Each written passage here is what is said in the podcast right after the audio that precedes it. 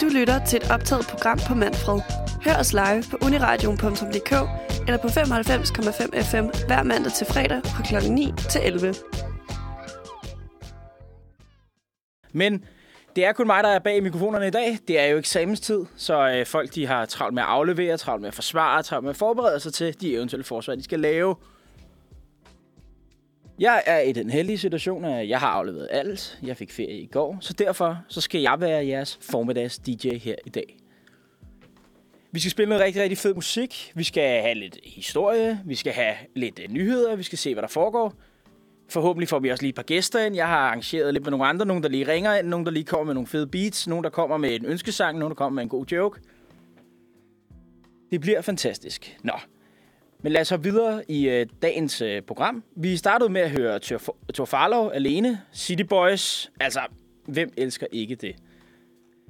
Jeg, var, jeg har selv en, øh, en lille kærlighed til City Boys. Ikke så meget som deres musik, men fordi at den fanfiction, der bliver skrevet om dem på nettet, er helt igennem sublim. De 10-12-årige piger, der sidder og skriver seksuelle drømme ned på papir om City Boys, er grunden til, at øh, jeg har et udtømmeligt arsenal af gode godnathistorier, der bliver læst til udviklingsstudenter, der skal ud i verden fra Danmark. Og det skal jeg blandt andet også bruge min sommer på. Så skal I jo tænke på, at der kommer også en masse udviklingsstudenter til Danmark. Så hvis man har lyst, kan man kontakte AFS og blive værtsfamilie. Måske ikke ligesom studerende, men man kan opfordre sine forældre til det. Nu synes jeg, at vi skal hoppe videre til et stykke musik, og øh, vi skal starte med at høre Kanye West med All of the Lights.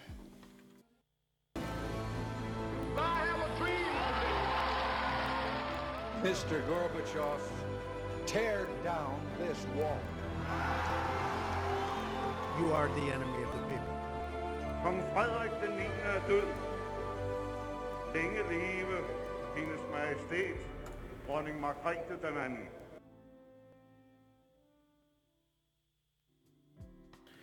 Velkommen tilbage. Vi hørte lige øh, Kanye West med All of the Lights, og så kom det her helt fantastiske øh, den helt fantastiske jingle, som vi har lavet på min gamle redaktion.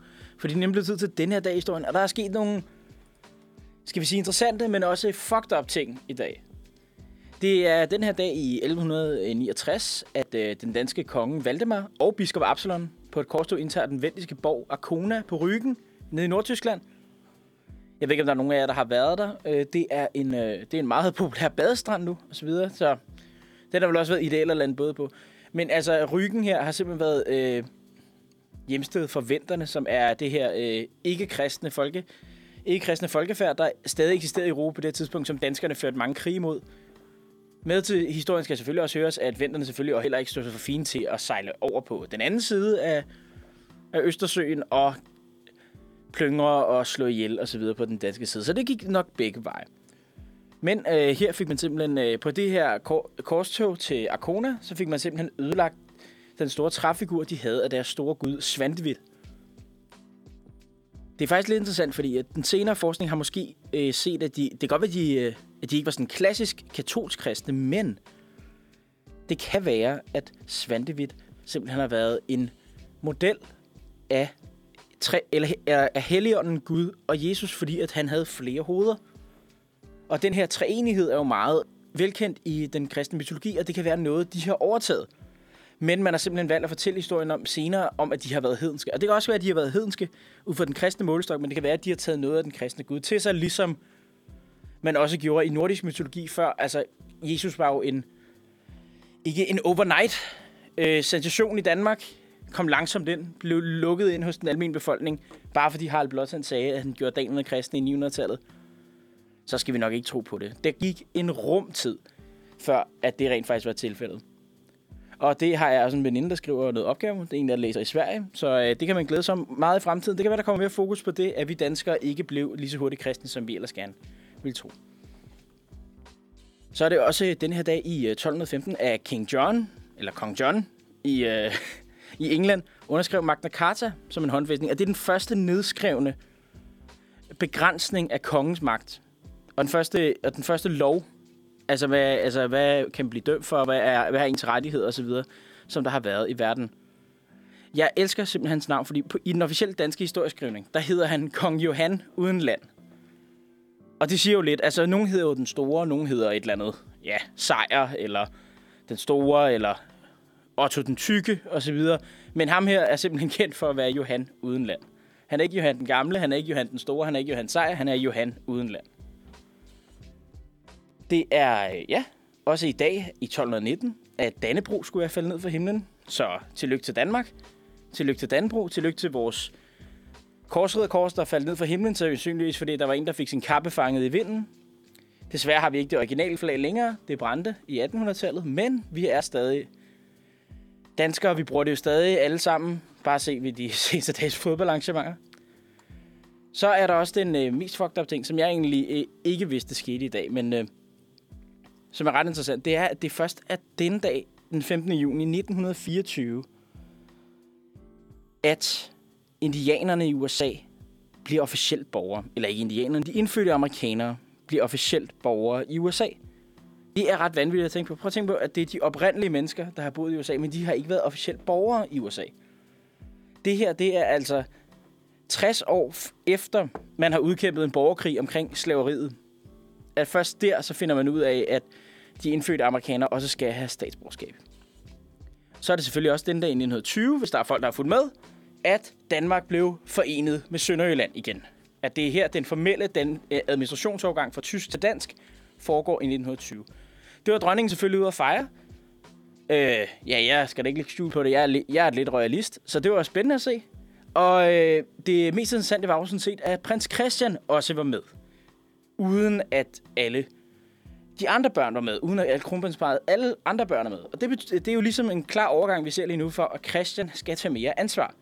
Christian var med sammen med sin far og sin farmor, og han skal ligesom køre til stilling nu til, at han er forberedt til den dag, han skal overtage.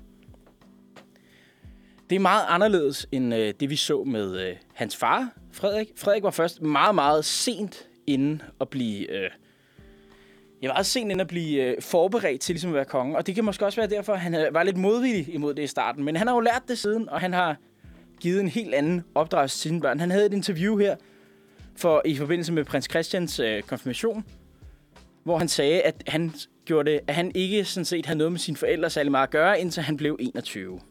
Ellers blev han op, eller opdraget af barnepiger og så videre. Der har, været, der har været noget helt andet nu, hvor han selv har taget en sindssygt aktiv del i at opdrage sine egne, sine egne børn. Og der vil jeg sige, tak til Frederik, tak til Dansk Kongehus for at følge med tiderne. Ikke ligesom det britiske, som nogle gange kan føles som om, det hænger lidt fast i fortiden. Det er også denne dag i dag, at øh, i 1976, at øh, de fire første socialrådgivere i Danmark blev uddannet fra Roskilde Universitetscenter, i dag RUK. Og så er det også den dag i 1972, at Ulrike Meinhof fra Bader Meinhof-komplekset, som man kender fra øh, ja, filmen, som alle har sikkert har set i deres tysktimer i folkeskolen, at øh, hun bliver arresteret, og man får hele den hårde kerne af Bader Meinhof-komplekset i bagtrammer. Og i forbindelse med EM skal selvfølgelig også siges, at det er denne dag i 1982, at Michael Laudrup debuterer på sin 18-års fødselsdag på Danmarks fodboldlandshold. Han scorer Danmarks enlige, to, enlige mål i 2-1 nederlaget ude mod Norge. Ja, ikke så fedt for resultatet, men tak til Michael for alt det, han har gjort for os gennem tiderne. Nu skal vi simpelthen have nogle flere sommer, nu skal vi have nogle sommermelodier. Jeg forelskede mig i den her sang sidste sommer, men jeg har simpelthen ikke kunne få den ud af hovedet. Nu kom den lige op igen, da jeg lugtede hvidvinen, da jeg lugtede isterningerne. Så kom den her simpelthen op i hovedet på mig igen. Så derfor skal vi høre Head and Heart af Joe Corey og Manik.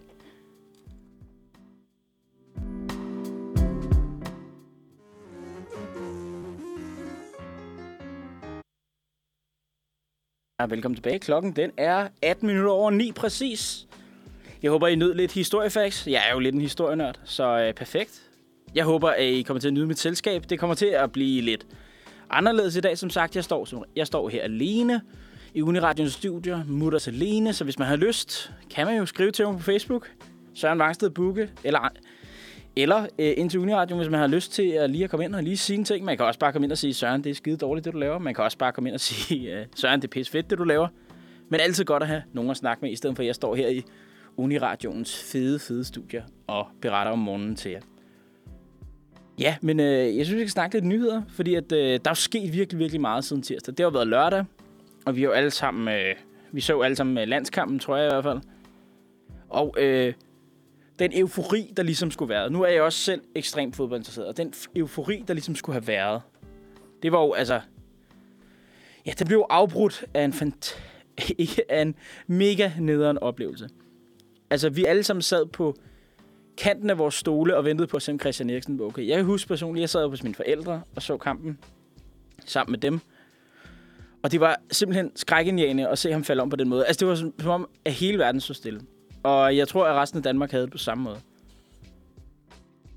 Altså, jeg vil sige, at øh, det, det ødelagde noget for mig øh, i forhold til EM. Men, gudske tak og lov for, at Christian Eriksen han er okay. Om han, om han kommer til at spille igen, det ved vi jo ikke, men det vigtigste er jo hans helbred.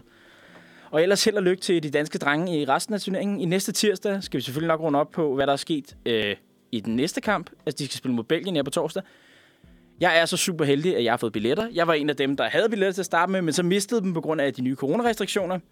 Og nu har jeg simpelthen fået sprit nye billetter. Jeg skal ind og se den til- sammen med mor og mine to brødre. Det bliver så fedt. Og jeg er egentlig her på det her tidspunkt også med, hvor Christian Eriksen har overlevet, og landsholdet ligesom er gået ud på banen igen, og så videre. Så tænker jeg egentlig bare, at det er fuldstændig lige meget, hvad der egentlig kommer til at ske. Altså, jeg glæder mig over, at Christian Eriksen har overlevet. Jeg glæder mig over, at de danske drenge, som vi alle sammen føler så meget for, at de simpelthen er kommet tilbage, at de vil ud og kæmpe. Og jeg tror, at den her oplevelse kommer til at give dem noget krudt i røven. Fordi de her drenge, da de spillede kamp mod Finland, der så de jo ikke så gode ud i anden halvleg. Og det var jo selvfølgelig forståeligt. Men drengene nu, de har en ven på hospitalet. De har Christian Eriksen. De har en at kæmpe for. Udover, hele, udover alle i Danmark, nu har de deres, en af deres nøglespillere, en af lederskikkelserne på holdet, der nu er at kæmpe for. Så jeg siger her på Uniradio nu, jeg tror på sejr over Belgien. Ej, jeg, tror, jeg, jeg, jeg satser på en uafgjort, må jeg nok sige. Det, det, jeg tror ikke på en sejr. Men en uafgjort er nice. Vi siger uafgjort, og vi siger sejr mod Rusland, så vi går videre. Og så vi kan få en super fed slutrunde. Jeg kunne også godt tænke mig at købe nogle billetter til at komme ud i Europa. Jeg har allerede orienteret mig. Det bliver Glasgow. Hvis de går videre som to eller tre, så bliver det Glasgow, Bukarest eller Amsterdam. Og altså, alle sammen fede byer. Fede gå i byen steder. Amsterdam, hold kæft, mand. Så skal vi ned. Så skal vi også en lille fed måske. Glasgow, masser af pops. Altså, så skal man over. Så skal han Guinness. Skal den fandme have, skal, den, skal den have max gas, ikke? Vi skal have noget whisky, vi skal have noget tung øl i England. Helst noget, der er virkelig flat og lunkent. Altså, det skal man have, når man er i England. Og Bukarest, altså, jeg har jo en forka- forkærlighed for Østeuropa. Så altså, der ser jeg bare, bring it on. Nå, men altså, jeg er igen i sommervibe, og vi skal have noget mega fed musik nu. Jeg, igen, har jeg et flashback til, øh, det er faktisk i min gymnasietid, det her. Vi havde øh, øh, i min klasse et lidt kærlighedsforhold til Nicki Minaj, og øh, jeg har fundet en af de sange, som jeg husker fra den gang rigtig, rigtig tydeligt. Det er hendes øh, samarbejde med øh, DJ'en David Guetta. Jeg ved ikke, om I kan huske ham. Jeg ved ikke, hvornår fanden han sidst har lavet noget nyt, eller hvad det var. Men der var jo David Guetta-effekten lige de år der fra 10 til 14, hvor han lavede noget med alle stjerner. Alle stjerner, der var noget i hiphop eller popmiljøet, alle lavede noget med David Guetta. Så nu skal vi høre Where Them Girls At, featuring Nicki Minaj og Flowrider. Ja, velkommen tilbage. Klokken den er 25 minutter over 9. Din værdige studie i dag er Søren Vangsted Bukke. Du lytter til Manfred. Din formiddagsradio på Uniradioen. Vi skal videre. Det har været super fedt at stå her alene med mikrofonen i dag. Det er en, det er en oplevelse. Og jeg har aldrig stået alene herinde før og simpelthen bare snakket til en væg, men jeg håber, der er nogen, der lytter derude, der gerne vil være med og gerne sidder og rocker her i dag. Det bliver jo lidt anderledes i dag. Det er kun mine interesser, der skal fylde noget i dag, så det er fuldstændig diktatur i dag. Men vi skal øh, til at lede os ind i den første lytter, og vi skal til at snakke om noget, som øh, de første tænker over. Og øh, ja, jeg skal, jeg skal da ikke øh, vi må udenom, at jeg er da lidt af en gamer. Eller rettere sagt, jeg gamer på den måde. Jeg tror, jeg spiller de samme tre spil, jeg har gjort i de sidste 10 år. Så derfor så, ja, man kan vel kalde mig lidt en old school. Jeg er lidt, øh, lidt en boomer, men det er stadig nogle fede spil at spille. Og et af dem er Dota 2. Og det er, at I her i sommerferien, i den, vores sommerferie, i starten af august, er der den store Dota 2-turnering, The International. Og det er ligesom den største turnering i e-sport. Premier, eller præmiepuljen i år er på over 40 millioner dollars. Det bliver fuldstændig vanvittigt. Vi har en række danskere, der øh, konkurrerer. Vi har øh, Andreas Crit Nielsen, som blandt andet som spiller for EG, Evil Geniuses. de ser rigtig, rigtig gode ud i år.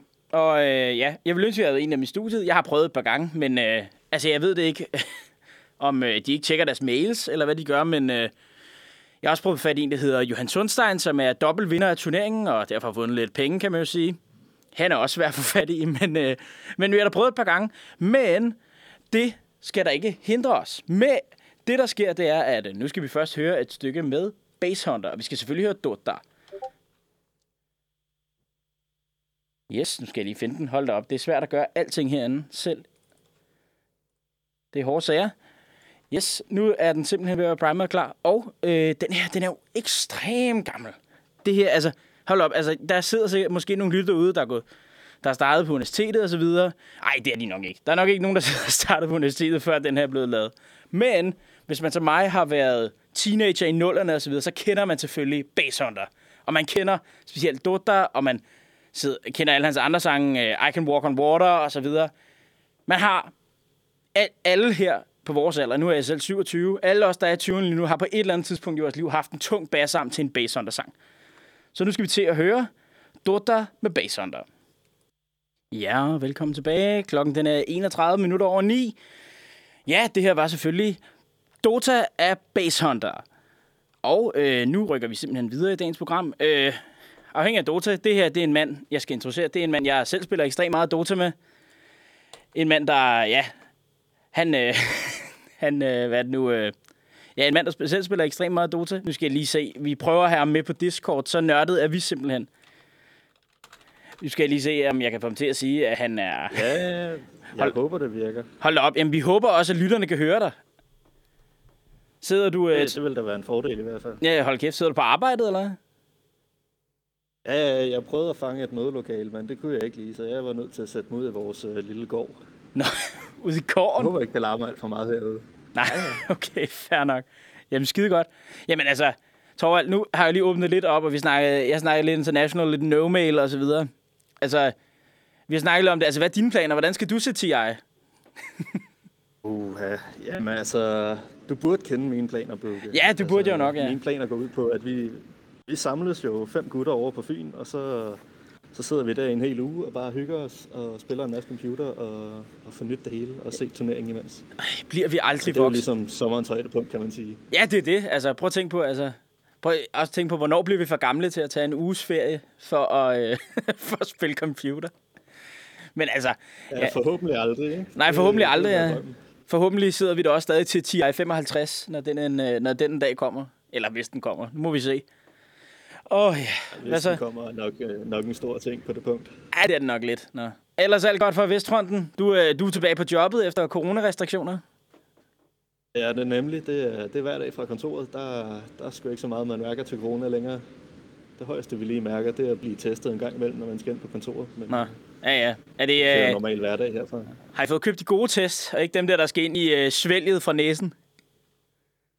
Ja, ja, det er de gode. Der er de der små øh, selvtests inde på kontoret her. Så, så kan man lige prøve det, og så Ja. hygge sig med det. Jeg har kun prøvet, jeg prøvede først her for to uger siden at få den der kviktest, og jeg havde bare sådan, jeg havde sådan dreadet det, og jeg havde altid taget PCR. Og nu fik, så fik jeg lige at vide, så prøvede jeg lige den anden, og så var det bare, okay, det er jo ingenting, det, er- det kilder bare lidt i næsen. Folk havde bare fortalt nogle fucking skrækhistorier.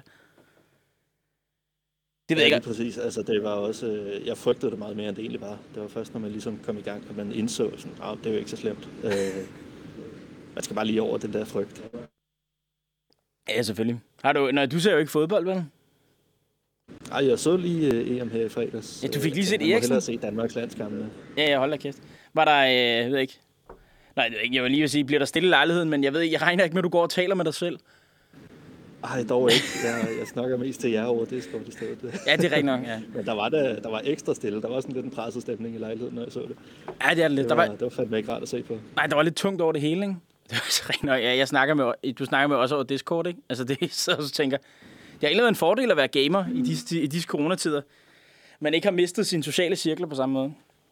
Ja, ja, lige præcis. Man kan altid snakke med folk. Der er altid folk tilgængelige, man lige kan sidde og hygge med, når man har tid til det. Jamen, Det er, perfekt. sgu, det er rart. Ja.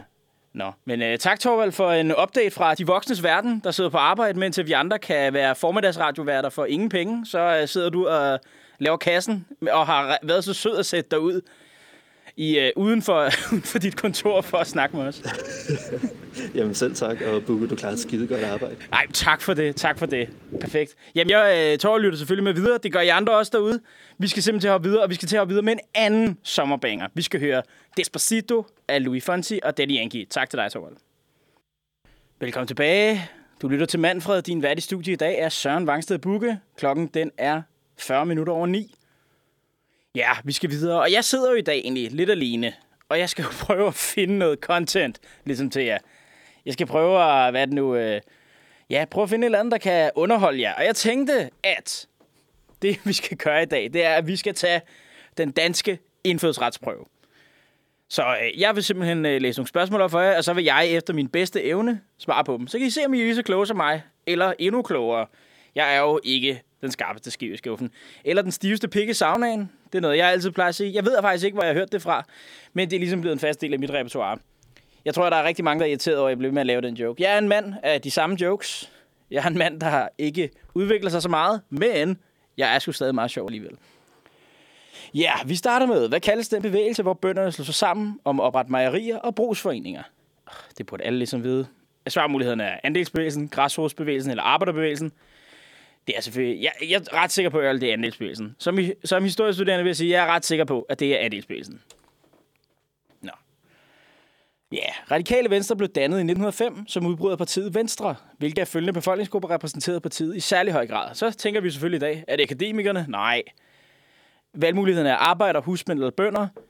De valgte, jeg er, de valgte simpelthen at repræsentere husmænd, som er de her små bønder, som ikke havde et særligt stort landbrug selv, men lige nok til at drive det rundt, og så samtidig arbejdede på de store herremandsgårde.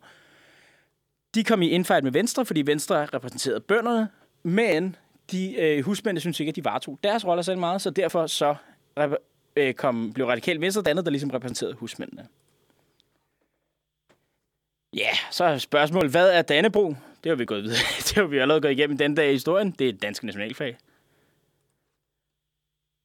Hvordan kan udlændinge tillæse dansk indfødsret, statsborgerskab? Okay, det bliver spændende der.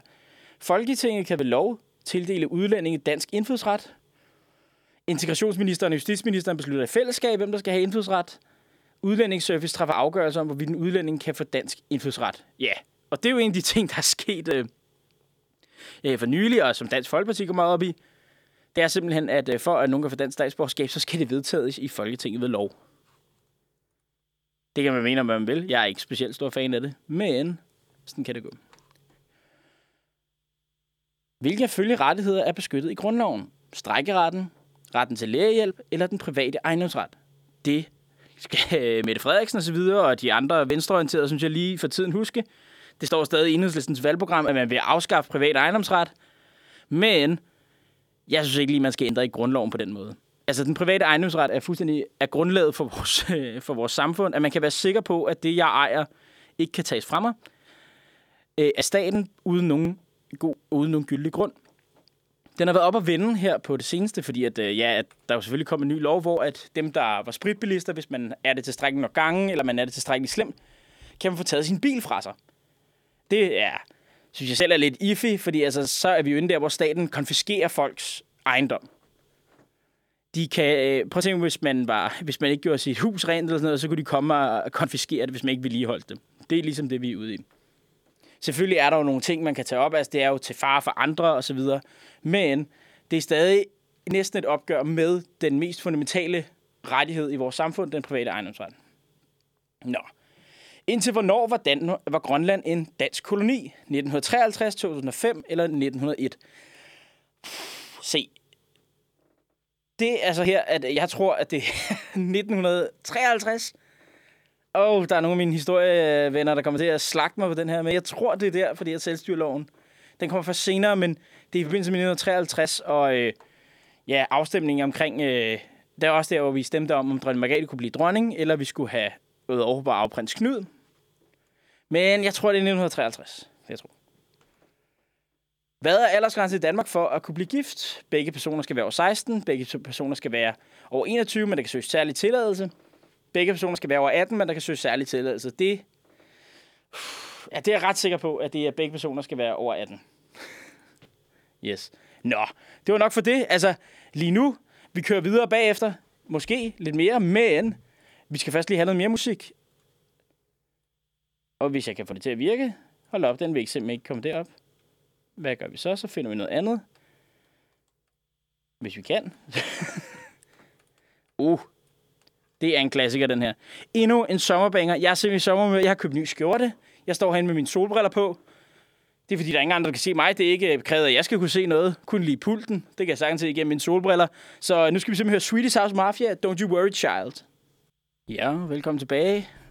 Klokken er 9.48. Vi, hørte, vi hørte lige Don't You Worry Child af Swedish House Mafia. Jeg hedder Søren Vangsted Bukke. Jeg er jeres formiddagsvært, og jeg ved, der er nogle udfald på, øh, ja, på sendingen. Der simpelthen kommer en jingle en gang imellem, har jeg fået at vide. Vores øh, ikke-spil jingle, det er simpelthen øh, noget, der er uden for min lønramme. Men øh, jeg håber, I kan nyde programmet alligevel, selvom jeg engang imellem lige bliver afbrudt en lille smule. Og det næste spørgsmål er noget, der kan gøre mig decideret ej. Altså, der er et spørgsmål, der hedder, hvornår blev den kristne danske kirke grundlagt? Og det er her, at de svarmulighederne er i vikingetiden, i middelalderen eller i oplysningstiden. Okay, alle ved det. Ja, altså det er jo så her... Øh, med oplysningstiden. Der er også nogen, der siger, hvornår bliver den kristne danske kirke grundlagt? Altså prøv at høre her. Hvad er den kristne danske kirke? Hvis man kan sige, at det sådan er statskirken og så videre, jamen så er det jo med reformationen og så videre. Så det er ingen af mulighederne. Så er der selvfølgelig også, er, øh, er det i middelalderen? Øh, det kunne man godt argumentere for. Fordi ligesom her er kirken bliver udbredt og så videre. Og så er der selvfølgelig også, at øh, en af svarmulighederne er i vikingetiden. Og det lyder jo sindssygt meget, som om de vil have en til at vælge det lort. Og, og det er her, man... Altså historikere... Hvorfor? Det er som om, de ikke har historikere til at lave det her lort, fordi at de kommer altid med et eller andet lortespørgsmål, om det var i vikingetiden eller middelalderen. Og de ting er jo fucking det samme. Altså, det kan... Altså, for nogle er det det samme. Altså, åh, inde på historisk er en stor diskussion omkring, hvad er vikingetid? Er det bare tidlig middelalder? Kan vi overhovedet tillade os at kalde for vikingetid, når det kun var de, når det rent faktisk var de færreste, der gik ud og gik på togt? Altså, de fleste var jo bønder. Hvor fanden skal vi så kalde det for vikingetid, når de jo når de ikke var alt dominerende blandt befolkningen i den gruppe? Nå, men altså, jeg er ret sikker på her, at de gerne vil have en til at sige vikingtiden. Nå, i perioden fra 750 til 1050, åh, kommer det igen. Vikingetiden var størstedelen af den danske befolkning jæger, bønder eller krigere. Ja, de var bønder. Hvornår optræder ordet Danmark for første gang? Det håber jeg alle her ved. Det er på Jellingstenen i Jylland fra ca. 955. Det er på øh, hvad nu, Gumpen Gamle Sten, der er ligesom Harald Blåtands sten, og så er der den lille øh, Gumpen Gamle Sten. Gumpen Gamle var hans far. Og øh, det interessante er, på Gorm den Gamle, der skriver man oppefra og ned. Altså der står ligesom, øh, der står alle bogstaverne under hinanden, mens at på Harald Blåtandsten, der læser man fra venstre mod højre, ligesom man gør i Sydeuropa og den latinske verden. Allerede her kan man se, at der er sket et kæmpe skift fra Gorm den Gamle over til Harald Blåtand i, hvem der rent faktisk bliver påvirket, og hvor man får de her indflydelser fra. Hvad er magtcentrummet? Magtcentrummet rykker simpelthen til Sydeuropa, også til Tyskland, Karl den Stores rige osv. Og derfor ser vi selv i vores tidlige historieskrivning allerede indflydelsen derfra. Og hvad indebar den danske, reform- eller den danske reformation i 1536? Ja, det er protestantisme blev indført. Det ved vi alle sammen godt. Martin Luther og hele det lort. Nå, hvad fanden? Altså, det er jo alt sammen historisk spørgsmål. Altså, hvad fanden skal det her hjælpe mig med at være dansk statsborger? Øh. Nå. Øh, hvad var de grundlæggende tanker i den europæiske oplysningstid fra 1690 til 1780? At befolkningen gennem oplysning skulle blive frie mennesker, at Europa skulle udvikle sig til en fælles stat, at oplyse om religiøse værdier skulle styrke kirkens magt. Ja, det var, at befolkningen gennem oplysning skulle blive frie mennesker. Videre. Hvilket land måtte Danmark afgive til Sverige efter Napoleonskrigens afslutning i 1814? Oh, ja. Øh, nordmændene er jo ikke så glade for det her, fordi at, ja, altså, vi øh, tænker, at blive, tænker at blive uddelt som krigsbytte. Men det er selvfølgelig øh, Unionen Danmark-Norge, der blev opløst i 1814, så det er Norge, der blev afgivet til Sverige. Ja, vi rykker lidt speedy her, fordi vi skal også nå igennem det, inden, inden programmet det er færdigt. Der er så selv første spørgsmål. Ja, højskolebevægelsen er knyttet tæt sammen med en af de nævnte personer. Og ja, øh, det kunne vel aldrig være øh, det grundvidianisme, og der er også noget, der hedder Grundvis Højskole osv. Det kunne vel aldrig være NFS Grundvig. Jo, det er det. Hvad skete der med det politiske system i Danmark under 2. verdenskrig? Ja, øh, svarmuligheden er, regeringen gik af i 1943, og landet blev styret af departementcheferne. Det ved vi alle sammen godt allerede, det er det rigtige. Regeringen og Folketing fungerede som normalt under hele besættelsen, eller tyskerne afsatte regeringen i 1940 og indsatte en tysk regering. Ja, det, den sidste mulighed, det er det, der, det er det, der skete for Norge, eller det er jo ikke rigtig en tysk regering, det var mere Kisling, en af de lokale nazister, der overtog styret.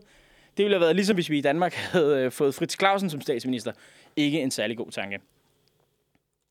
Men altså, ja, regeringen gik af i 43 i protest, og landet blev derefter styret af høvnangcheferne. Helt fantastisk, hvordan Danmark øh, startede med at kunne samarbejde med tyskerne, og da det hele vender, så, ja, så er vi hurtigt til at skifte side, skal vi ikke sige på den måde. Perfekt. Og i 1959 blev der etableret et nyt politisk parti, som stadig er i Folketinget. Hvad hedder det parti? Og det her, er der nogen, der husker, hvad sker der sker i 50'erne? Ja, det er simpelthen her, at øh, Sovjetunionen går ind med tanks og så videre i Tjekoslovakiet og andre steder i Østeuropa og simpelthen nedbryder de her demokratiske demonstrationer, der var. Det, sker, det gør, at en af de partier, vi stadig har i Folketinget i dag, Socialistisk Folkeparti, bryder ud fra DKP. Men altså igen, altså hvorfor, fanden skal, hvorfor skal jeg vide det her for at være dansk statsborger? Altså jeg er, jeg er i vildred. Åh oh, ja, men nå, men lad os prøve, øh, nu vil vi lige igennem en masse spørgsmål igen. Lad os prøve at se, om vi kan finde noget mere sommermusik. Noget, altså, hvad tænker vi egentlig her? Hvad skal vi have af sommermusik? Bum, bum, bum. Hvis man har nogle gode idéer, må man da gerne lige sende dem ind. Jeg er min, min egen øh, musiske gemmekasse, den er, øh, den er ved at være udtømt, men øh, jeg scroller og scroller og scroller og scroller og scroller. Se, hvad vi kan finde ud af. Bum, bum, bum. Uh, ej, det er en klassiker, det er. Vi skal simpelthen høre Give It To Me af Timberland. Sådan der. Ja, vi skal jo videre. Og altså, det er, jo bare, det er jo ikke så interessant, at jeg bare bliver ved med at øh, tage de her spørgsmål. Så derfor så siger jeg nu, i slutningen af quizzen, der er 40 spørgsmål, at jeg tager fem armbøjninger for hver forkert, jeg har. Det er ikke for meget. Det, er, det tror jeg, det er sgu meget godt. Men vi tager fem armbøjninger for hver, der er forkert. Vi har fået nogle musikønsker senere. Det gør, at vi skal høre noget rigtig, rigtig fed musik for vores lyttere. Det bliver fucking nice. Men vi kører videre med quizzen. Jeg skal stå og bevise, hvor overlegen jeg er, eller og at jeg efter det her skal løbe ud af Danmark. Ja. I 1960'erne kom der en del gæstearbejde til Danmark. Hvilke lande kom de især fra? Polen, Ungarn og Italien, Pakistan, Tyrkiet og tidligere Jugoslavien, eller Iran, Irak og Marokko? Jeg er ikke sikker, men jeg er ret sikker på, at det er Tyrkiet. Pakistan, Tyrkiet og det tidligere Jugoslavien. Og en øh, person, der bliver anholdt af politiet, har pligt til at oplyse navn, adresse og fødselsdato, pligt på, til at svare på alle politiets spørgsmål, eller ikke pligt til at svare på noget som helst. Man har ikke pligt til at svare på noget som helst, hvis der er nogen, der har set Olsmanden. Alt, hvad de siger, kan og vil blive brugt imod dem. Ja. Yeah.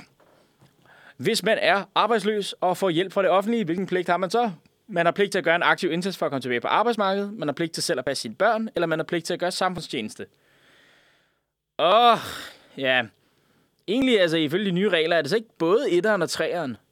Fordi nu får de også de der fucking nyttejobs. Men jeg tror, det er, at man, altså det rigtige svar er, at man har pligt til at gøre en aktiv indsats for at komme tilbage på arbejdsmarkedet. Den kan godt koste mig fem armbåndinger, den her. Nå. Perfekt. Hvordan fungerer de danske domstole? De er underlagt Folketinget, de er uafhængige, eller de er underlagt den siddende regering. De danske domstole er uafhængige, men Socialdemokratiet og Dansk Folkeparti vil nok gerne have det anderledes. Ja, hver gang de kommer til en eller anden udlændingebeslutning, så er de i hvert fald nogle af de første til at komme ud og sige, ja, det er simpelthen for dårligt. Domstolen må, sig, må lave det om, men domstolen er uafhængig. De tolker bare den lov, politikerne laver. Et sprog har især påvirket det danske sprog. Hvilket? Finsk, latin eller tysk? Det er Deutschland, Deutschland, über... Ah, ah, ah, hov, hov, hov, hov, Søren, hov, hov, hov, hov. En interessant er stadig, at deres nationalmelodi, de har bare ændret, hvilke vers de bruger. Oh, NATO er en international sammenslutning, der samarbejder om forsvar, økonomi eller kultur.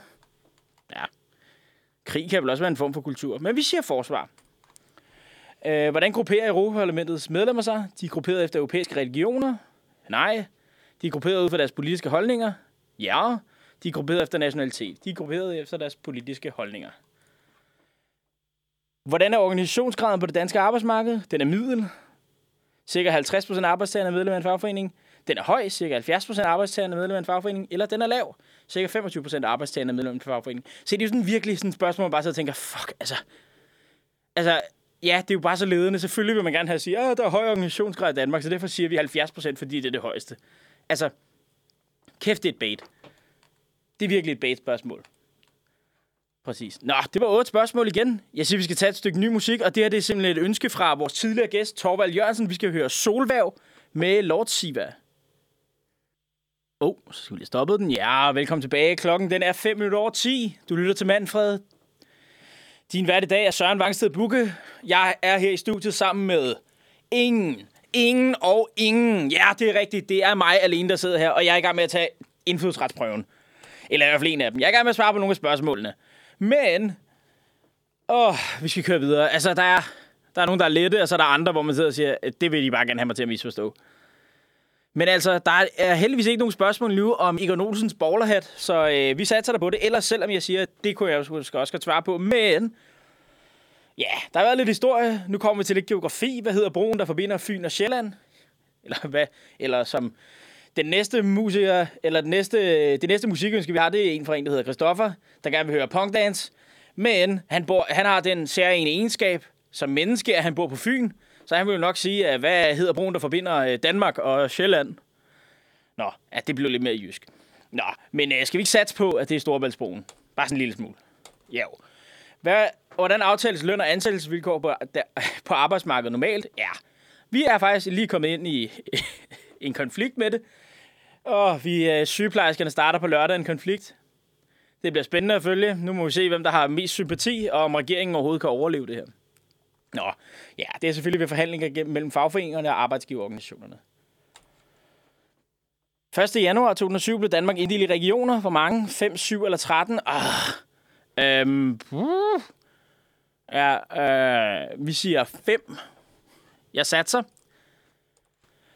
Hvad er regionens hovedopgave? At sørge for omsorgen af de ældre, at sørge for driften af folkeskoler og gymnasier, at sørge for driften af sundhedsvæsenet. Det er sundhedsvæsenet.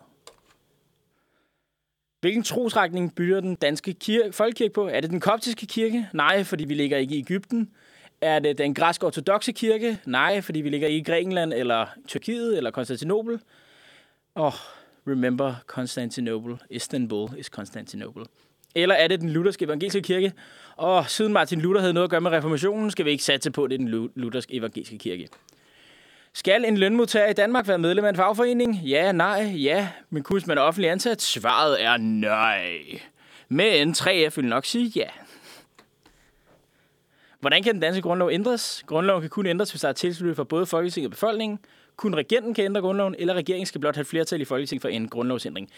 Der Grundloven kan kun ændres, hvis der er tilslutning fra både Folketinget og befolkningen, og nu må I rette mig, hvis det tager fejl, men jeg satser rimelig meget på, at, der skal, at det er to folketing efter hinanden, der skal stemme for det, og for, befolkningen skal ud og, øh, til en folkeafstemning og også godtage det, hvor der skal være en vis tilslutning til afstemningen. Hvad hedder Danmarks historiens bedst kendte billedhugger? Asger Jorn, Christen Købke eller Bertel Thorvaldsen? alle, der nogensinde er blevet med, med ind på glyptoteket af deres uinspirerende billedkunstlærer i folkeskolen, ved, at det er Bertel Thorvaldsen. Man skulle altid se på en eller anden død syg figur, men der er selvfølgelig nogen, der interesserer sig for den slags. Det gjorde Bertel Thorvaldsen selvfølgelig også. Så vi satser på, at det er Bertel Thorvaldsen. Ja, så er der simpelthen kun otte spørgsmål tilbage, før jeg finder ud af, hvor mange armbånd jeg skal tage, eller om jeg skal til at løbe ud af studiet, inden Pia Kærsgaard finder mig. Vi skal videre til et stykke musik, og ja, altså jeg synes det simpelthen, det kunne være forfriskende i dag, at når vi tænker på alle de, øh, de øh, mennesker her, der er fanget inden i inden at læse og så videre, så vide, at der er noget ude på den anden side. Men Christoffer, vores, der har lavet musikønske her med Punk Dance, siger jo også, hvad fanden laver I det, end jer, der sidder og læser jeres øh, trøstesløse humanistiske kandidater, kommer ud og tjener 22.000 om måneden, eller slet ikke kan få et job, og man kan få et gris mere. Kæft, I har taget nogle ubrugelige uddannelser. Kunne I ikke tage en uddannelse, hvor at, ja, at øh, man kunne få et job efter bacheloren, og man ikke engang behøver at læse kandidaten færdig? Det ser også fair nok, men ved du, hvornår at, eller ved du, hvad Tordenskjold hed til, hed, var hans rigtige navn? Nej, det gør du ikke. Se, historie er et meget bedre fag. Eller jo, det er det. Nå, men nu skal vi i hvert fald høre, altså, men fordi man læser noget bras, kan man jo stadig have en udmærket musiksmag, så derfor så kommer Christoffers ønske her, Punk Dance af Vigeland. Velkommen tilbage. Vi hørte lige Punk Dance. Det var simpelthen, øh, ja, finbordernes øh, øh, bidrag til, øh, til den her kulturudsendelse i dag. Det er jo en meget seriøs udsendelse i dag. Altså, jeg tager, er virkelig dårlig til at tage imod kritik. Bare spørg min underviser. Den sidste, øh, ja, altså, Altså, de brugte ordene overfald, men altså, øh, altså, hun kunne også bare have lavet være med at sige, at jeg havde sat det kommer forkert, ikke? Altså, hun kunne godt se på mig, at jeg var aggressiv, ikke? Altså, prøv at, altså, man må simpelthen lære, at der er nogle mennesker, der ikke kan tåle kritik. Og jeg er en af dem. Altså, jeg kan simpelthen ikke tåle, hvis der er nogen, der siger, at jeg øh, sender noget dårligt eller så videre. Så derfor så er jeg meget seriøs. I må ikke kritisere mig. Men hvis I vil, kan I skrive ind til Uniradioen. Jeg finder jer, jeg tracker jer ned. Jeg vil ikke sige mere, men øh, overlad det til fantasien. Ej, hvor blev jeg aggressiv over at tænke over det kommer. Fuck! Nå, vi skal videre. Vi skal have de sidste otte spørgsmål af indflydelsesretsprøven. Vi skal vide, hvor fucked jeg er. Eller om jeg overhovedet kan, altså, kan jeg overhovedet blive boende i Danmark? Og ellers, ellers skal jeg tage f- mange andre, jeg kan komme op på. 200, fuck. Fuck. Nå, vi satser. Sankt Hans er en dansk mærkedag. Hvad markerer den dag? Er det fejring af Johannes Døberens fødselsdag? Er det forårsjævndøren? Eller er det midvinter? Øh, pff, ja. Siden har Sankt Hans, skal vi så ikke satse på, at det er fejring af Johannes Døberens fødselsdag? Jo. I 2008 døde arkitekten Jørgen Utzon. Hvilke af følgende bygningsværker har han tegnet? Ja, det er Operahuset i Sydney. Fun fact har han også tegnet et par villager op i Gentofte. Hvad kaldes den styreform, der blev indført i Danmark i 1661? Adelsvælde, enevælde, folkestyre? Ej, det er simpelthen... Det er fantastisk. Vi overgår fra adelsvælde til enevælde, fordi adelen har nægtet at beskytte Danmark. Der er en fantastisk dansk film, Paul Rekard, der hedder øh, Svend Gynge, eller jeg tror, den hedder Svend Gynge. Ja, den er jo ret steneren. Se den, hvis I gerne vil grine. Ikke af, fordi der er noget komedie i, men mere fordi, at den er så nationalistisk, at det er helt utroligt. Hvilken magtfuld statschef for statsministeriet opsagde sin stilling i juni 2020 efter ni års arbejde for Socialdemokraterne? Øh, Lars Løkke Rasmussen? Ah, han stillede vist op for Venstre. Christian Jensen eller Martin Rossen? Øh, var det ikke ham der, Rossen der? Satte jeg på. Det var ham, altså, som folk var lidt sure over. Det kan jo Christian Jensen. Han øh, er stillet op for, eller han stillede op for Venstre før os. Men Martin Rossen er slet ikke politiker. Hvilket parti er Søren Pape Poulsen formand for? Det konservative Folkeparti, Radikale Venstre eller Alternativet? Det er konservative Folkeparti. Ja, to spørgsmål. Nej, tre spørgsmål tilbage. Hvad hedder Radikale Venstres politiske leder? Sofie Carsten Nielsen, Pia Kærsgaard eller Pernille Skipper? Ja, det er helt sikkert Pia Kærsgaard, der er leder af det Radikale Venstre. Hun har altid været meget pro-indvandrer. Nå, men skal vi ikke satse på, det Sofie Carsten Nielsen? Hvilken meget omtalt aftale indgik regeringen med en række partier i efteråret 2020? Er det en aftale om folkeskolereform, eller en aftale om afskaffelse af værnepligten, eller en aftale om ret til tidlig pension? Huh. Øhm. Åh, det kan jeg ikke lige huske. Åh, er det den der Arne-pension? Ja, vi satte på Arne-pensionen. Åh, var det i efteråret 2020? Fuck, det kan jeg huske. Nå, jeg tror, det er en aftale om ret til tidlig pension. Hvilken stor dansk bank købte almindelig brandbank for lidt over 1,8 milliarder den, eller hvorfor står der den oktober 2020? Ja, er det Bank Nordic, Danske Bank eller Sydbank? Oh. Okay, kan vi ikke lige bare lige være ærlige om, hvorfor fuck skal jeg vide det? Altså helt seriøst. Hvorfor fuck skal jeg vide det som dansker? Okay, det er ikke Danske Bank, de er for store. Øh, Bank Nordic. Åh, når de siger stor dansk bank. Åh, lad os satse på Sydbank. Nå, er vi klar til at vide, hvor mange... Øh... Åh, okay. Dum, dum, dum. Jeg laver lige en lille drum viol her. Ja, det er... Du har svaret rigtigt på 39 ud af 40 spørgsmål. Hvad fanden havde jeg forkert i? Jeg havde en fejl i det danske demokrati. For helvede, mand. Nå, men øh, jeg sætter lige øh, mikrofonen ned, så tager jeg lige de fem armbøjninger. Uh, en, to, tre, fire, fem. Åh, oh, fuck. Huh. Hallo. Jamen, så er vi da også i gang i dag. Skide godt. Jeg tænker, at øh, nu skal vi også lige lidt i EM-stemning. Vi skal være klar til torsdag. Vi skal være klar til at skrige, fuck ja, yeah, Belgier! Og vi skal sige, kom så, Christian Eriksen! Er I klar til det? Fuck ja, vi er klar til det. Vi skal høre den helt nye øh, EM-sang i år. Vi skal høre helt sikker af Gulddreng. Ja, det var Gulddreng med helt sikker, og vi er da alle sammen helt sikre på, at Danmark vinder EM. Vi har haft den her forskrækkelse med Christian Eriksen, men nu skal vi fandme i gang. Åh, oh, nå. Klokken den er 20 minutter over 10. Din værdige studie er Søren Langstedbue. Jeg er så heldig i dag at sende sammen med ingen, ingen og ingen. Tre gode venner. Øh, jeg har kun mig og mit ego, men der er knap nok plads til os begge to, siger folk, der kender mig herinde. Men altså, hvad fanden? Man kan godt have, man kan godt have lidt selvtillid. Eller, det behøver man egentlig ikke. Men Det har jeg, og det er der måske nogen, der finder lidt irriterende en gang imellem. Jeg vil gerne sige tak til alle de mennesker i mit liv derude, der holder mig ud, og ikke gerne vil slå mig, hver gang jeg siger et eller andet. Jeg ved, der er flere, der, der skal holde det lidt på sig selv. Der, der skal øh, styre sig selv lidt, for ikke at give mig en flad en gang imellem. Det er også, hvad jeg har brug for det. Det må vi se på. Nå, jeg tænkte, at øh, jeg øh, skal lege fodboldorakel i dag. Og jeg har jo spillet fodbold længe. Eller spillet fodbold, indtil jeg var 18. Og så tænker jeg, så det gør jo mig til fodboldekspert. I hvert fald mere end nogle af dem, øh, end mange af dem, der sidder derude og laver rigtig, rigtig gode forudsigelser. Nå, men hvad er dagens kampe? Ungarn-Portugal. Ja, okay. Jeg har ingen anelse om, hvem fuck der er på Ungarn, Ungarns hold. Øh, Portugal, de har jo Cristiano Ronaldo og øh, flere mange, stjerne, eller mange andre stjernespillere. Fuck hey. Jeg har, jeg har lidt Portugal som øh, en af mine favoritter til at vinde det hele igen. Så øh, jeg siger Portugal i dag. Og så er der øh, et øh, returopgør fra 1871, efter øh, den franske øh, preussiske krig. Frankrig mod Tyskland. Hvem vinder? Det er i München. Det er kampen mellem øh, prø- eller, preussen-tyskerne og de, øh, og de gloriøse franskmænd. Mm, hvad satser vi på? Øh, pff, altså, åh, Tyskland har ikke imponeret Tyskland. Men Joachim Løw har ikke lige været overbevisende. De har spillet, de spillede 1-1 med Danmark, og Danmark er fandme dårlige, så... Pff, Men Frankrig spillede også 0-0 med Danmark.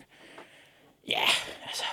Vi satser på... Øh, jeg tror, jeg tror franskmændene tager den. Jeg tror, der er hævn fra 1871. Jeg tror simpelthen, at Frankrig slår Tyskland. Det var simpelthen de to kampe i dag. Hvad med i morgen? Øh, Finland mod Rusland. Det her vi med danske briller siger, Rusland, for guds skyld, vind den her kamp, og så blive slået af Danmark. Så vi siger Rusland, selvom jeg ikke tror på det. Jeg tror, finderne får en uafgjort. Men Rusland, win it. Please. Please. Vind, vind, vind. Skide godt. Og så ser vi Tyrkiet mod Wales, der... Øh, ja, den bliver spillet i... Øj, for kæft, vi, det går fra den ene diktaturstat til den anden. Tyrkiet mod Wales, det skal spilles i Baku i Azerbaijan. Ja, hvis der er nogen, der har glemt det, så var der for lige et år siden, så var der lidt krig der. Eller ikke i Baku, men i området mellem Armenien og Azerbaijan. Men øh, fordi man invaderer og så videre, og med en krig og sådan noget, så kan man selvfølgelig stadig hoste EM. Og det øh, siger jeg, det er jo bevis på, at UEFA virkelig går op i ja, menneskerettigheder og, øh, og ikke be, belønne krige og så videre. De går virkelig op i det her med at ikke give turneringer til diktaturstater, og ikke øh, Øh, sige, øh, og virkelig sige, demokrati, det er vigtigt, for at du kan hoste en EM-turnering. Det er lige meget med, om du er diktator. Vi vil kun have demokratier til at hoste EM, og derfor har man været så klog at lægge kampene i St. Petersborg og i Baku i Azerbaijan. Virkelig, virkelig gode demokratiske stater i Azerbaijan og Rusland. Det ser jeg tak til UEFA for. De er altid en gruppe bundsympatiske mennesker, der ikke tvinger spillere ud på banen, efter deres holdkammerat har været ved at dø. Og ikke siger, ja, vi tvang dem ikke, det var dem selv, der ville. Ja, men de fik jo valget mellem at få øh, enten få stukket en glødende pind, altså enten at få håndjern på, eller at få stukket en glødende pind op i anus. Der kan man så sige, Altså, er det et valg, du vil tage? Nej, det er det ikke. Det skulle aldrig have været spillernes valg. Perfekt. Men øh, jeg respekterer UEFA, fordi at... Eller det gør jeg egentlig ikke. Nå. Italien mod Schweiz. Øh, nej, vi skal lige forudsige uh, Tyrkiet mod Wales. Uh, Wales så meget ud i. Tyrkiet lignede lort. Wales vinder. Italien mod Schweiz. I morgen klokken 9. Ja, det bliver italienerne, du. Jeg ellers godt lide Schweizerne. Albernes, uh, øh, Albernes Brasilien som de ikke kalder sig selv, men det gør jeg. De spiller sgu meget god fodbold. Men Italien ser bare virkelig, virkelig nice ud i år. Åh, oh god. Nå.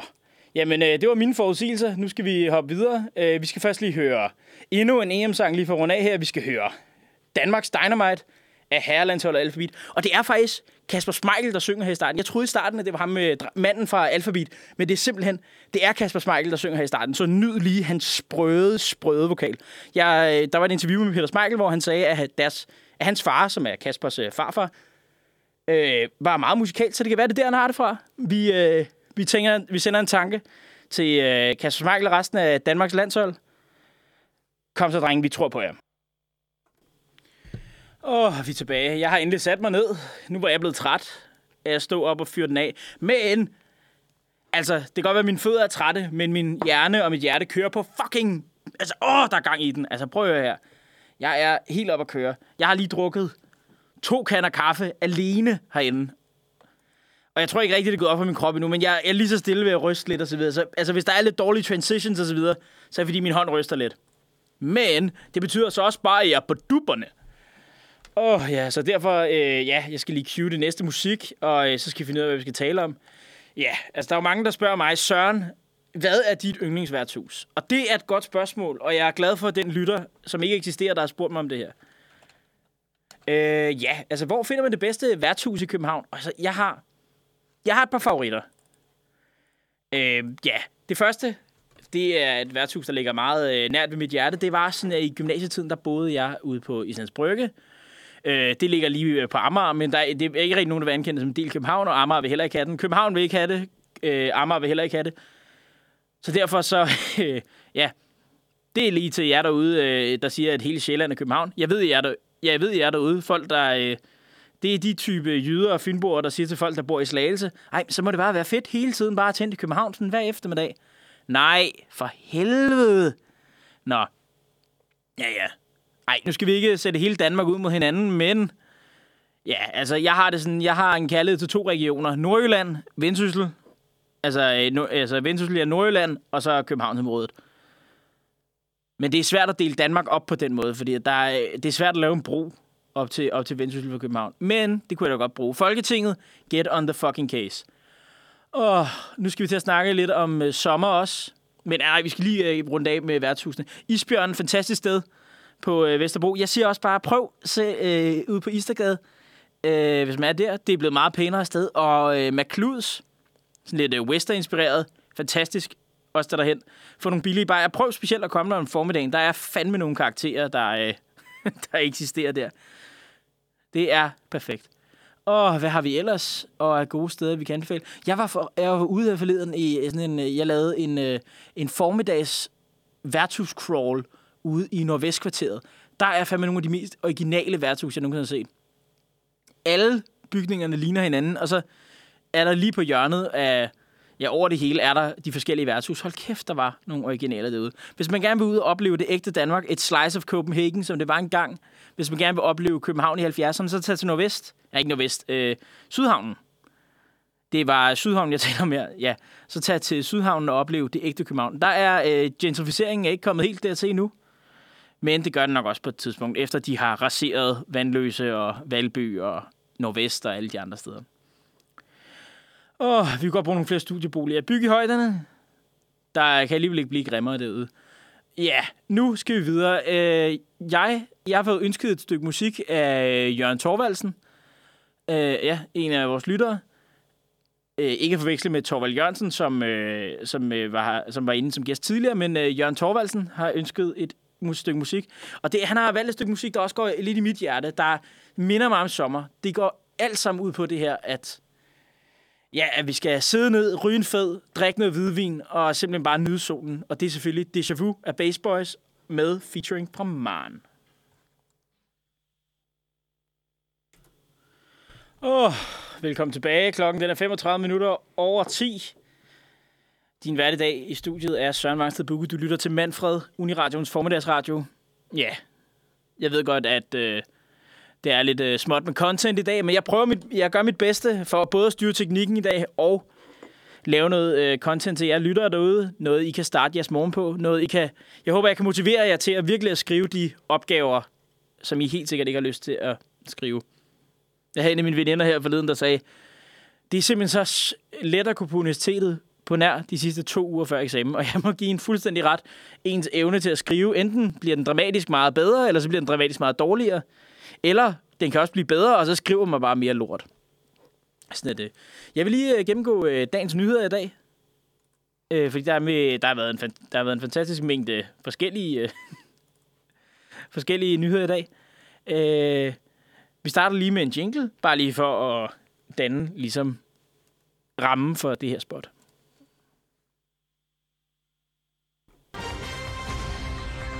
Ugens overblik. Nyhedernes svar på fastfood. Åh oh, ja, nå, men der er sket noget fantastisk i dag. Øh, Christian Eriksen har sendt øh, en, øh, en besked ud på de sociale medier, at han har det godt, og han siger tak for al støtten fra rundt omkring i verden. Det er fantastisk at få at vide, at Christian Eriksen har det godt. gør i hvert fald, at den her turnering bliver lidt sjovere at se på, og at man kan gå ind i, øh, ind i parken på torsdag have lidt bedre samvittighed. Jeg skal jo derind, jeg har billetter, jeg glæder mig sindssygt meget. Så er der også øh, drama lige nu i København. Politiet spærer af, øh, spærer, afspærrer området ved Amalienborg. Der er simpelthen fundet en pakke, man øh, mistænker for at være en bombe. Øh, så derfor så kommer forsvaret ind for at rydde den, og bomberyderne er på vej, og man har simpelthen spærret hele Amalienborg af. Ja, det vil være... Lad os da bare sige, at det, det er nok bare en turist, der har glemt øh, sin taske. Eller en eller anden, der har været på... Øh, en, øh, nogen, der har været på noget sk- øh, skoletur eller sådan noget, der har glemt deres taske. Glemt deres madpakke. Nå. Men vi satser på, at det ikke er noget. Og ja, så er ja, okay, dårlige nyheder, eller ikke dårlige nyheder, ligegyldige nyheder i dag. Ja, nu er der to bachelor på The Bachelor i Danmark. Ja, big whoop. Men hvis man interesserer sig for det, så har man sikkert også set det i går. Kæmpe drama. Og, og så øh, en god besked fra Kasper Julemand. Det handler jo altså om EM i de her, de her dage. Kasper Julemand pointerer, at vi er ikke færdige. Og tak, Julemand, for at state the obvious. Og tak, alle aviser, for at sende det her fuldstændig ligegyldige statement. Nej, selvfølgelig er vi ikke færdige. Danmark vinder VM, eller EM og VM, hvis man, hører, hvis man lytter efter gulddreng. Og vi skal til at finde noget musik. Øh, hvad skal vi gå efter? Puh, ja, det er svært at vide lige i dag. Øh, jeg tænker, at vi skal have noget... Skal vi party? Skal vi have... Skal vi have party? Skal vi have noget landsholdsmusik? Jeg tænker, at øh, nu, skal vi, nu har vi ligesom bygget os lidt langsomt op, og nu skal vi have noget, der er virkelig bare sætter os i stødet. Øh, jeg, øh, endnu en historie, jeg har altid fra, øh, lige siden jeg var rigtig, rigtig Ja, altså, lige siden jeg fik min første kys til Blå Mandag i 8. klasse, i, det var i 2000 og... Hvad fanden er det? 2008? Sommeren 2008, da jeg første gang kyssede en pige, da, øh, der skete det simpelthen til Italo Brothers. Dog ikke til den her sang. Det var Moonlight Shadow, men øh, vi skal simpelthen høre This is Nightlife af Italo Brothers. Ja, det var Italo Brothers med This is Nightlife. Oh, og hvis man ikke blev i lidt sommerhumør den, så ved jeg simpelthen ikke, hvad der skal gøre det sommerhumør. Får du ikke bare lyst til at stå ude i sandet og bare altså, hjerne derned? Altså stå på en eller anden... Altså, det kan godt være, at man føler sig lidt for fin nogle gange. Altså her i København og sådan noget, de studerende, uh, vi skal ikke til Sunny Beach, og uh, jeg skal ikke ned sammen med alle bøgerne og så videre. Prøv at høre her, der er ikke noget sjovere, end at være nede blandt alle bøgerne. Ved du, hvem der kan finde noget fest? Det kan de. Og det skal, jeg, jeg trænger til en sommer, hvor det, hvor det er hjerneløst. Altså, jeg skal ikke kunne tænke, ikke så meget kultur. Jeg skal ikke have alt muligt Øh, Louisiana og sådan noget pis. Jeg skal ikke have et øh, regeringskort til sådan, åh, nu kan du komme ind og se nogle fucking malerier. Nej! Prøv at her. Vi skal have en hjerneløs sommer. Jeg, prøv at, I weekenden bliver det 30 grader. Jeg skal ud om natten, ud og stå på Amager Strand med en soundbox og bare blaste af. Det er det, jeg skal lave. Jeg ved ikke, hvad dine planer er, men det er mine planer. Jeg skal ud og være så æskestiv her i weekenden, at det er helt ekstremt. Jeg har afleveret, jeg har sommerferie. Jeg skal ud og mærke noget sand under fødderne. Fuldstændig blæse min hjerne ud. Og så håbentlig være tilbage her og, melde, og lave en rapport om det på tirsdag. Åh, oh, nå. Vi har... Øh, vi har fået nogle flere lytter igennem. Jeg har fået, jeg har fået noget kritik. Altså, jeg har, jeg har simpelthen øh, en, der bare kalder sig øh, Tyren.dk, har været inde og, øh, eller har skrevet til mig, og simpelthen, øh, ja, han har haft nogle øh, vilde meldinger om, hvad, hvad han mener om min musiksmag. Og han siger, der er simpelthen ikke nok rock. Og der vil jeg sige, der er den helt rigtige mængde rock. Altså, det er jo morgenradio. Altså, hvad skal vi have? Altså, skal det være noget Brian Adams, du vil have, eller sådan noget? Så ryger vi ud i en ophedet diskussion. Og det, gik, altså, det, går, det går helt for sig. Der blev kaldt nogle sindssyge ting. Jeg blev kaldt en uh, dekadent, fuldstændig talentløs radiovært, der siger, det var nok ret i. Uh, jeg er ikke, jeg er da ikke, som vi siger tidligere, jeg er da ikke den stiv, stiveste pik i saunaen, men jeg prøver da. Jeg prøver at få en lille choppy på. Men uh, det skal jo ikke stoppe mig fra at give personen ret i, at øh, når vi sidder, når vi sidder og taler om, øh, ja, jeg kan se, Øh, ja, øh, jeg får lige noget at sige, ja, okay, han, han tilgiver mig, tyren tilgiver mig, det er sgu okay, jeg elsker også dig. Nå, men øh, han sagde, jeg, han øh, nævnte en sang for mig, og det var simpelthen Van Halens Jump. Og altså, når vi sidder og taler fodbold, så er det det, vi har brug for. Og det er dejligt at se, at en Fynbo, fordi det er det tyren, han siger, han er. Han kommer simpelthen fra Fyn, men han stadig vælger Brøndbys musik, selvom jeg ikke selv er Brøndby-fan. Så vælger han i det mindste noget fra Sjælland. Og der vil jeg sige, tak. Tak for at vælge noget fra det rigtige Danmark. Perfekt. Men øh, ja, vi skal høre Van Halens Jump. Jeg skal lige ind og finde den. Hold da kæft. Kan man bare søge på jump? Ja, det kan man da. Nå, men øh, nu hører vi Jump af Van Halen, og så kommer vi tilbage, og så har vi kun 10 minutter tilbage af programmet, men det bliver de bedste 10 minutter. Vi ses. Ja, velkommen tilbage. Klokken den er 11 minutter i 11. Fantastisk. 11.11. 11 11 minutter i 11. Du lytter til Uniradioen. Manfred, formiddagsradio. Din vært i dag, det er Søren Vangsted Bukke. Åh, nu fik vi hørt Jump af Van Halen. Fantastisk sang. Altså, selvom jeg blev kaldt diverse ting af Tyren.dk, så vil jeg sige fantastisk musikønske. Jeg har også fået nogle lytterspørgsmål i dag. Øh, de er lige væltet ind her til sidst. Der er, nogen, der, der er blandt andet en, der spørger mig, Søren, hvordan fanden... Altså, nu kan, nu kan jeg ikke være til fredagsbar, og jeg har slet ikke set nogen i løbet af studiet i sindssygt lang tid. Jeg har, jeg, jeg har haft svært ved at drikke mig ned. Jeg har haft svært ved at finde motivationen til at drikke mig ned. Hvad gør jeg? Skal jeg bare blive øh, veganer? Skal jeg bare gå over til fuldstændig bare vand og, øh, vand og nelliker? Skal jeg bare leve af solen? Og der vil jeg sige, prøv her. Der må du tage dig sammen. Altså, pull yourself together. Altså, tag dig lige sammen. Prøv at høre. Det man gør, det er, at nu hvor det er blevet solskin, alle sidder ude i parkerne. Det du gør, det er, at du går ned, køber noget iskold hvidvin eller champagne, noget med bobler i, noget du kan blive fucking stiv af. Så drikker du det, og så går du fuldstændig mok. Altså, jeg har selv en flaske champagne klar herinde, og jeg popper den lige så snart, at vi er færdige med at sende i dag. Så skal jeg da være fuld. Og det er da, det er da helt klart noget. Det er noget, jeg bestemmer for. Det er noget, det er noget et valg, jeg har taget. Så hvis man sidder derhjemme og er sur over, at der ikke er... Øh, at der ikke sker noget, og åh, sommeren, det, der sker ikke så meget, og, jamen, jeg, hvad, hvad gør jeg med mine planer? Fuck det. Lav dine egne planer. Gå ud. Hvis dine venner sidder derhjemme og keder sig, gå ud, riv deres døre op, tag dem med ud og siger, nu skal vi ryge fede, sidde på græsset og gå fuldstændig amok. Det er jo det, jeg har tænkt mig at gøre. Jeg siger bare, hvad jeg har tænkt mig at gøre. Og det I alle sammen skal gøre derude. Vi skal ud, vi skal nyde sommerværet. Glæd jer til weekenden, det bliver fabelagtigt fabelagtigt vejr. Jeg skal lige ind og se vejrudsigten. Altså, jeg, jeg så, der var tre dage med 30 grader. Kan det virkelig passe? Altså, ja. Kan det virkelig passe, at vi skal have tre dage med 30 grader i København?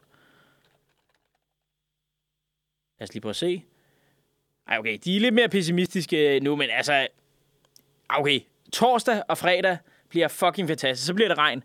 Så derfor, jeg vil sige til alle, alle derude, en god øh, dag at skibe arbejdet, det vil være torsdag og fredag simpelthen, altså, ja, man kan jo sige det til chefen, eller man kan regne med, at der er så godt være, at han, at han eller hun heller ikke møder op, ikke? Så kan man tage chancen, live a little, ikke? Altså, det er sgu kun, øh, det er sgu kun sommer en gang om året. Et nyt job, det kan man sgu altid få. Men mindre du er humanist, så hold fast i det lort. Øh, der, er sgu, øh, der får du ikke andre jobs. Så hold fast i det lort. Vær, øh, altså, jeg er selv humanist, og ja, skal, lad os da bare sige på den måde, altså, altså, okay, jeg glæder mig til at være færdig, så skal man ikke længere skrive opgaver så kan du bare skrive, øh, så kan du bare skrive opgave, så kan du skrive opgaver ned til arbejdsløshedskontoret i stedet. Det er jo altid, det er jo altid fedt. Det kan jeg godt lide. Jeg glæder mig til, den dag jeg skal sidde og skrive stile til diverse, til diverse virksomheder. Men nu skal jeg jo selv være gymnasielærer, så det bliver en masse øh, ting med at sige, jeg er Ja, altså, ja, jeg skal ud og skrive. Ja, jeg, jeg kan finde ud af at undervise. Heldigvis har jeg noget erfaring. Jeg vil gerne give øh, et shout-out og sige, at den her sang går ud til alle dem, der øh, ved at læse til eksamen på gymnasierne. Alle dem, jeg snart skal ud og undervise. Jeg har allerede haft elever til eksamen her til sommer, og de klarede det super godt. Jeg fik æren af at uddele mit første 12-tal, så den her går ud til, øh, til Anna Møller Fris, min elev, som fik et fabelagtigt 12-tal i historie og samfundsfag omkring den kolde krig i sin SAP. Du forsvarede helt fantastisk. Nu skal vi høre Head and Heart af Joel Curry. Klokken den er 5 minutter i 11. Vi skal til at runde af, men øh, før vi runder af, vil jeg da gerne lige sige, Tak til øh, min medvært i dag. Det er fedt at se, at 100% af den mandlige del af tirsdagsredaktionen er mødt op. Og øh, Søren til Ego, øh, hvordan, har du, øh, hvordan har du oplevet dagens sending? Ej, det er, det er simpelthen perfekt. Fuck, hvor har du været god, Søren. Øh, jeg vil gerne lige også lige notere, at du ser sindssygt lækker ud i den der nye skørt, du har købt i dag. Ej, ej tak. Ej, tak. Det, øh, det er jeg simpelthen glad for. Øh, det, det er dejligt at se. Det er dejligt at have den her pingpong mellem, øh, mellem os, Søren. Jeg kan virkelig godt lide øh, din energi, og jeg synes øh, simpelthen, jeg glæder mig til at sende dig med dig en anden gang. Tak, i lige måde. Hold kæft, hvor har det, hvor har det været godt. Søren, har du nogle, øh, har du nogle øh, anbefalinger, øh, du ligesom kan komme med øh, her lige på faldrebet? Ja, øh, det kan jeg godt.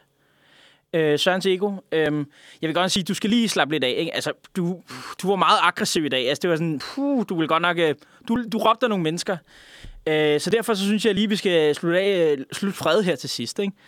Altså, vi skal lige øh, vi skal slutte fred her til sidst. Vi skal have nogle, øh, vi skal have nogle stille sange på. Vi skal lige, øh, vi skal lige slutte fred imellem os, Søren Tego. Og jeg tror, jeg er nødt til at sige, Søren Diego, at vi er nødt til at parkere derinde lige lidt i dag. Altså, jeg skal hjem, og jeg skal slappe af, ikke? Altså, altså, du skal lade være med at gå op og sige til naboen, at de er nogle kedelige svin. Ej, okay, det, det, er- det er jeg også ked af. Det, det må jeg sige.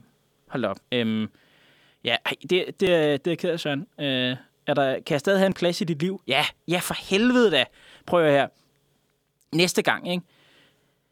Altså, der er nogen, der kalder på Bulgarien Booker, og alle her ved, at ligesom i Dragon Ball, hvor de laver fusion, ikke? det er Bulgarien Booker, det er når mit ego og mig, vi fuser sammen. Så derfor, så siger vi, at næste gang, at mig og, mit e- eller mig og Sørens ego, vi skal sende sammen, så laver vi lige en fusion har, og så bliver det fuld Bulgarien Booker hele vejen. Og det lover jeg, at det bliver fucking vildt. Nå, men øh, tak for i dag. Tak for, øh, tak for at være medvært, Søren Tego. Ja, selv tak. Tak, fordi jeg blev inviteret. Ja, det skal du bare være heldig for. Vi prøver at tage dig med en anden gang. Vi slutter af med en stille og rolig sang. En sang til alle kvinderne derude. En sang, der virkelig taler om den, det smukke kærlighedsagt, der kan være imellem mænd og kvinder. Vi skal simpelthen høre Trumpster af Conscious.